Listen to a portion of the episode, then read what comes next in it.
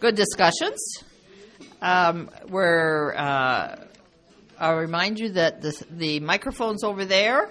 When you go up to ask a question, state your name and uh, and ask your questions succinctly. I have told Trudy I'm going to uh, uh, talk to people, challenge people who are pontificating, so uh, don't pontificate, please.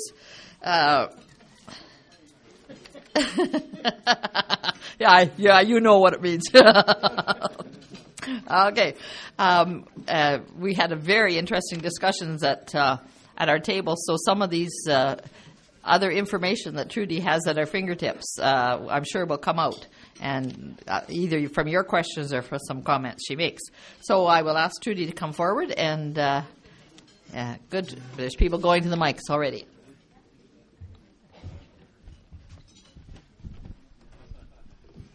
Okay, I'll do my best here. There was one question someone asked.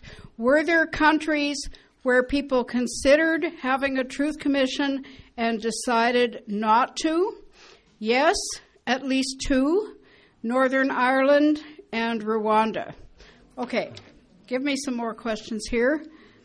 Thanks very much. My name's Austin Fennell, and thanks a lot for your address. I wonder whether the two things that the federal government did have preempted the Truth Commission, their payment to people who have submitted claims for abuse, and also the federal apology that was made. I don't think these things have um, preempted the Truth Commission. In an in ideal circumstances, they would supplement the Truth Commission. Um, the apology, uh, certainly. I think uh, a public apology, in my opinion, is a generally a desirable and worthy undertaking, and I also would support some forms of compensation payments. But I think um, the whole notion of exploring the broader truth about what individuals went through, who was running the schools, what sorts of things happened, why they happened.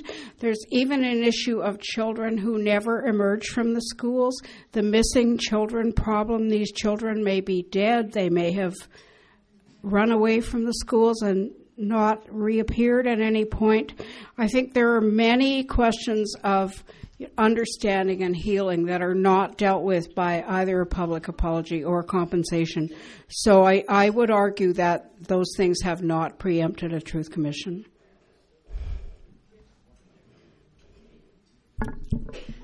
Thank you very much for your talk. I'm Bev Mundell-Atherstone, and I think you were one of our S A C P A judges on campus when we had the students. You're right. Speakers.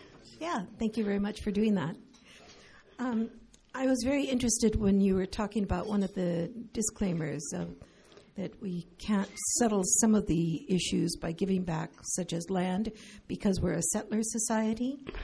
And um, I know that there are many land claims under dispute right now in the courts for various of the of the indigenous peoples' societies. So I just wonder how you um, how you decide um, what is okay to have been settled and what is not okay um, in terms of yeah. the land. Is that is that part of your? Well, mandate? I'm not sufficiently knowledgeable about treaties between governments in Canada and Aboriginal people. So I'll just confess I don't fully have enough information to answer your question. I think this is the kind of question that um, points to the issue of what is the mandate of a given Truth Commission. So this Truth Commission is mandated to study the conditions in, suffering in, institutionalization of, et cetera, residential schools, in particular. So it is not mandated to explore other issues like um, treaties, de- delays in negotiating, relocations of Aboriginal persons, or other issues. Um, those are profoundly important. And I think among some Aboriginal people who would criticize this Truth Commission, they would say, this mandate is too narrow. Why did reg- residential schools exist? Why did people believe that it was important to assimilate the Aboriginal population? Uh, what, you know, what were the background conditions of this? Now, those would bring in land issues, but the specific mandate of the commission does not address that. And, I mean, I'm sure there are many people who are would be good at answering your question, but I'm afraid I'm not one of them. Thanks. Thank you very much for your address. Uh, my name is Van Christou. Um, at our table, we wondered about the time frame of these truth commissions. How long have they been functioning? And uh, have they been functioning long enough for, in your opinion, to have an effect, uh, a beneficial effect, hopefully, on historians in steering them in the right direction? Uh, as we all know, history has very often gone off in Uh, in, te- uh, in terrible tangents uh, of, of mistruths, and uh, has there been enough experience for that to be corrected? Well, I, c- I don't um, know for sure, but let me make uh, a guess at that. I think these commissions have been around since the fifties and sixties. I think that the study of history, when I studied history, people really liked to talk about wars. It was one of the reasons I stopped studying it. Um, it the, anyway, uh, the University of Alberta was very behind on that score because since at least the thirties and forties, social history has been an extremely prominent part of history. And so I think in, in accordance, if if one is studying social history, that, you know, the condition of Indigenous groups, the, the traditions of, of education, the hiring of staff in key social institutions, all of these would be important topics for the, the study of social history, which is a, a huge part of the study of history nowadays. And I would think that um, the South African report, well, I've heard academics commenting on the South African report, and I would hope that um, our report would also be an excellent document and historical source. Uh, we don't know that, of course, because we don't have our report. But uh, let's hope that it, these things would be taken seriously. I mean, as a historian, it would be folly to ignore, you know, archives and so on with documentation of experience by thousands upon thousands of people. I mean, I can't imagine that a serious historian would want to do that. Hi, my name is Henning Mundel. Are there any of these truth, com- truth commissions that you are aware of that after their report is done and uh, presumably things are implemented, that the countries have set up an evaluating uh, evaluation system on the effectiveness of the outcome of following the Truth Commission, and can that one country learn from another to the extent that there are parallels?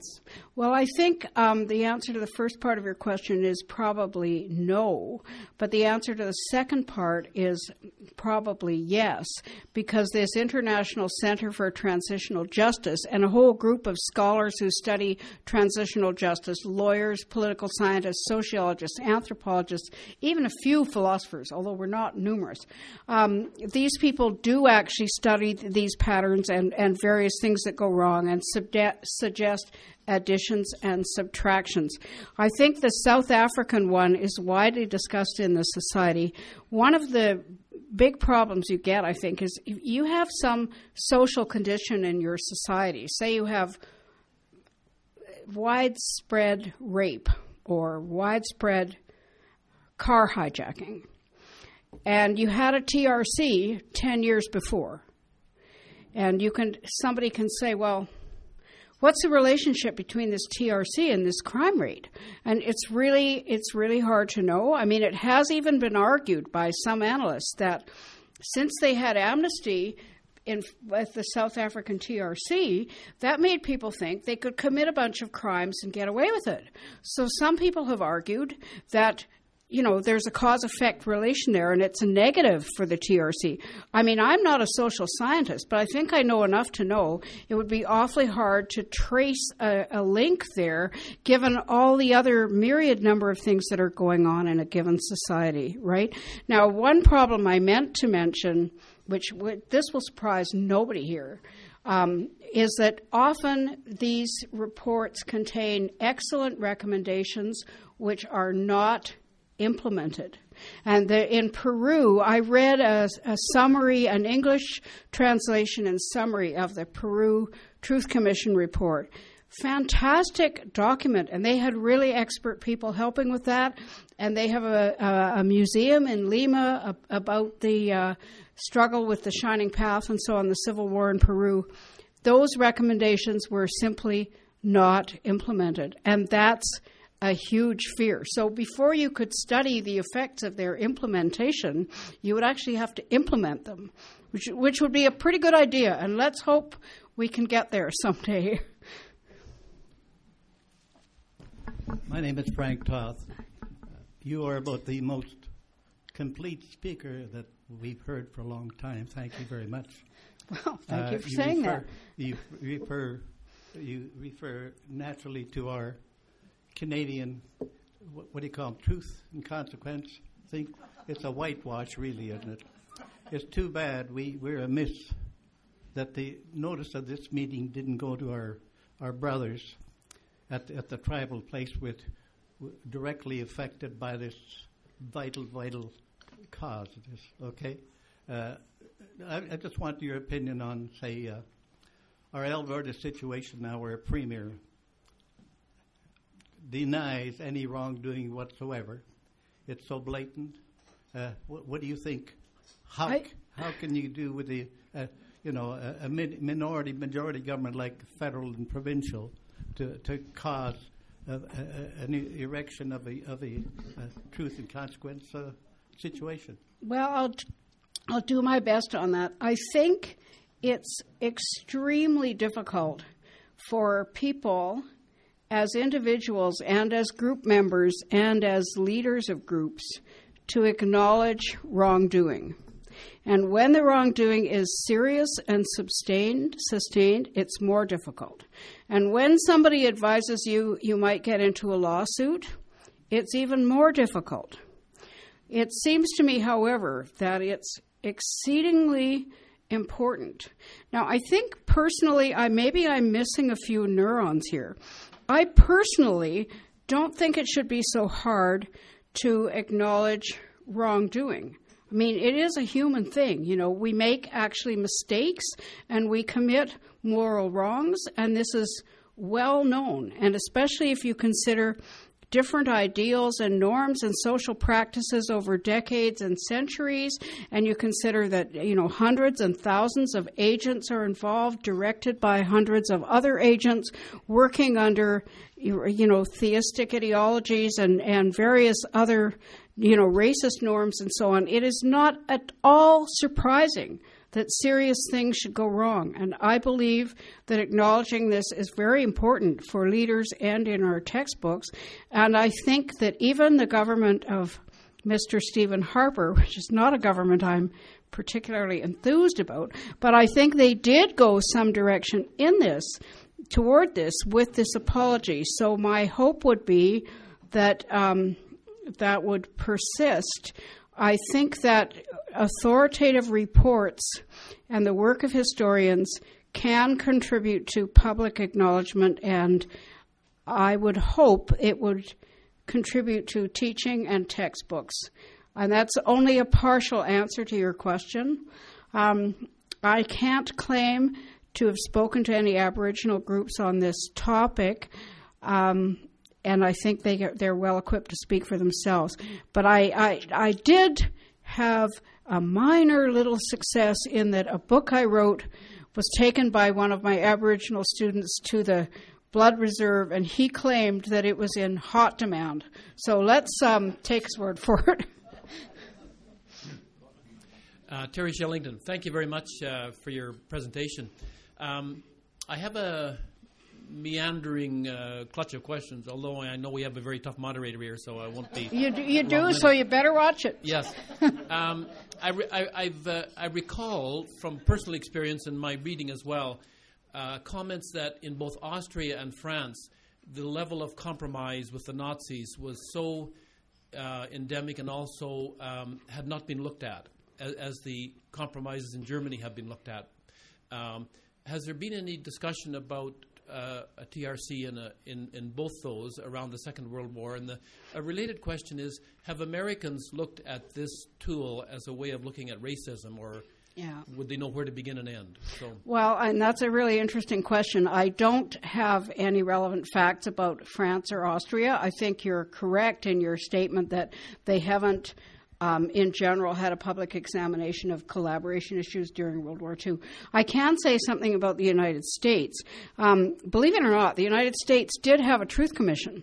It was very localized. It was in Greensboro, North, North Carolina, and various authors and so on do um, allude to it, and it did concern racism and slavery issues. Um, I think... Uh, There wouldn't be a thrust for the U S to have a commission on that issue now. Um, after George W. Bush left the presidency, there were people who argued that there should be a truth commission on issues such as the Iraq War under Bush. And as I understand it, Obama was not in favor of that because of its um, potential divisiveness. So with um, with race and slavery, as an outsider, one comment I would make is that there are millions upon millions upon millions who are the descendants both of slaves and of slave owners, and Michelle Obama is one of them.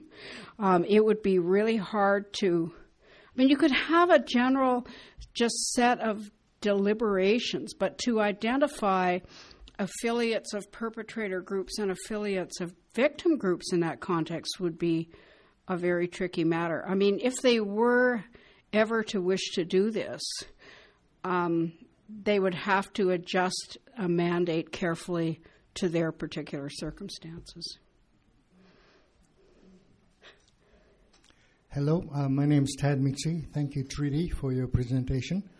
Uh, before I ask question, I would like uh, all of you to join me congratulating Trudy for receiving the teaching award uh, of the best professor in Alberta this year.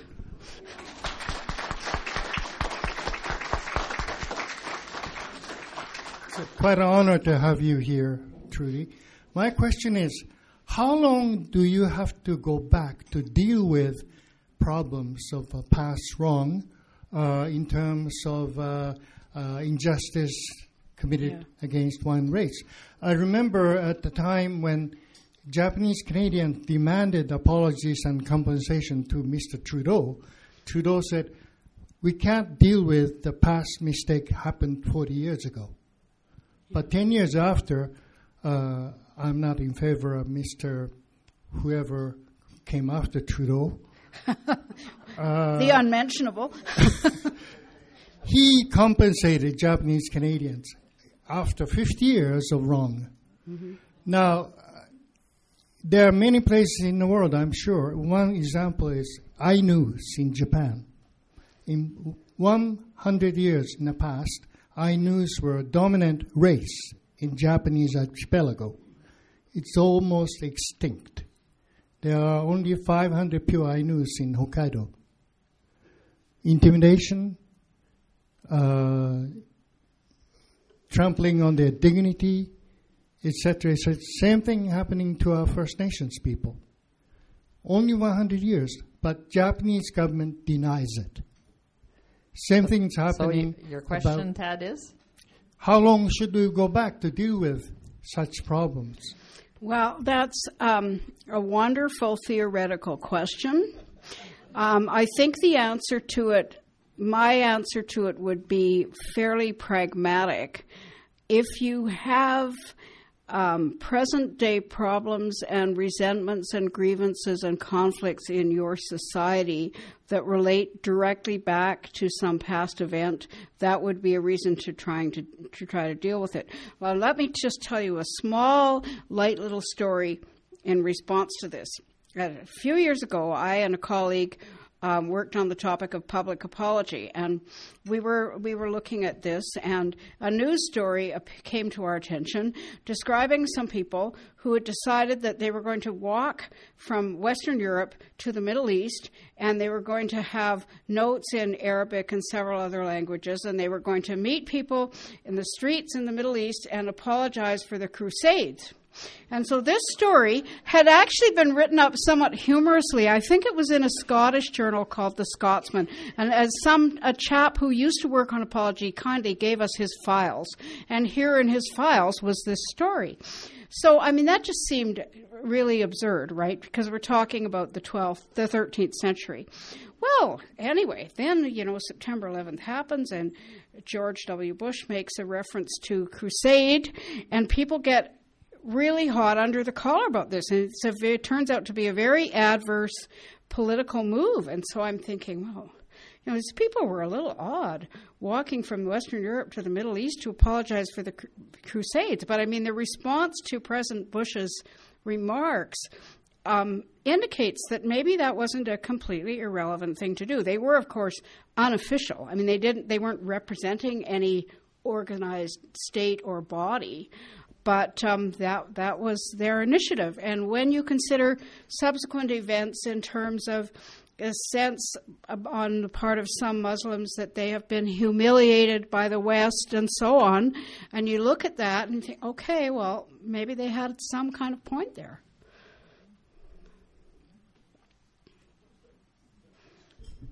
Uh, I'm Evert Downes from Picture Butte. Thank you for your presentation. It appears that under the Truth Commission, the wrong you do, the consequences of the wrong you do is forgiveness. Now, be that as it may, do you know of any Truth Commission where the identity is not hidden? Or is every Truth Commission that way, or is it just in Canada? Well, I don't think it's a universal norm of Truth Commissions that one ought to forgive. I doubt that there would be any truth commission anywhere that would be opposed to it. I mean, if, if you were a country running a truth commission because you had many citizens who had a sense of grievance and resentment against their former, former enemies, I think that if you had personal and publicized forgiveness, you would be grateful for this, because it would be suggesting that enemies, former enemies, were able to come together. It's not commonly urged that victims, quote, ought to forgive, or they have an obligation to forgive. Archbishop Tutu did have that motivation, and he did express it a lot, and he has a book arguing the point called No Future Without Forgiveness. Um, it was urged also in Sierra Leone a lot, because the uh, reverend who was in charge of their Truth Commission was trying to emulate um, Tutu. And there, what I've understood from some commentators is people felt the government was ordering them to forgive and the church was ordering them to forgive, so they'd go around sort of mouthing it without being too serious about it. Um, obviously, I don't think that's desirable. But the relationship between forgiveness and political reconciliation is a contested topic. I, th- I think the consensus now would be no person should try to direct any other person to forgive. Yes, it's, it's nice if you can do it, and it'll make a positive contribution, but it's not anything that anyone should be pressed or directed uh, to do. Trudy, um, we had some interesting discussion at our table, and, and some things uh, I wondered if you'd share with the group. You talked about uh, the uh, the Canadian uh, T R C, and that there has been uh, three large public uh, uh, forums held, but also some smaller ones. Could you give us a little bit, share with the group a little bit oh, about that? Sure. And Yeah, thank you. I'll do my best on that. This, in the mandate of the Canadian T R C, it specifies that this, uh, the Commission should hold seven um, public events, and I think we can read by public, major public events, and uh, within the term of its mandate. The mandate is due to end in July twenty fourteen. The, the Commission has held three of these events. The first was in Winnipeg. The second was in Halifax. The third was in Inuvik. And they plan to hold uh, four more, which would be in Alberta, Saskatchewan, B C, and also um, something in Quebec. So uh, those are, are large-scale events. I think the one in Winnipeg was estimated to have the participation of some ten thousand people, many of whom had actually traveled to Winnipeg. Now, in addition, there are many more localized community events. And someone was asking, have there been events Um, in or near Lethbridge? I'm sure the answer to that would be yes, but I don't don't know the details. So the community events would be smaller. I mean, you can imagine if you felt seriously traumatized or embarrassed about what you'd been through, it would be maybe a lot less frightening uh, and intimidating to go to a very local event rather than to go to a national event. Thank you. Uh, uh, any other questions? Uh, because I have some, but I didn't want to preempt if there's other people. Um, as a retired clinical social worker, I was sharing with you that uh, I worked with Aboriginal people, and, and including with some of the uh, people who'd been residential school survivors. And, uh, of course, the um, some of the implications for them were were um, a lot of anger and uh, um, alcoholism uh, abuse and also suicidal, suicide. And... Uh, Um, what are what would your hopes be for for the reconciliation uh, here in Canada for the the Aboriginal people who are going through this? Well, I think it's really tough, and I think this is an area where we shouldn't um, carry out. We shouldn't have too high hopes.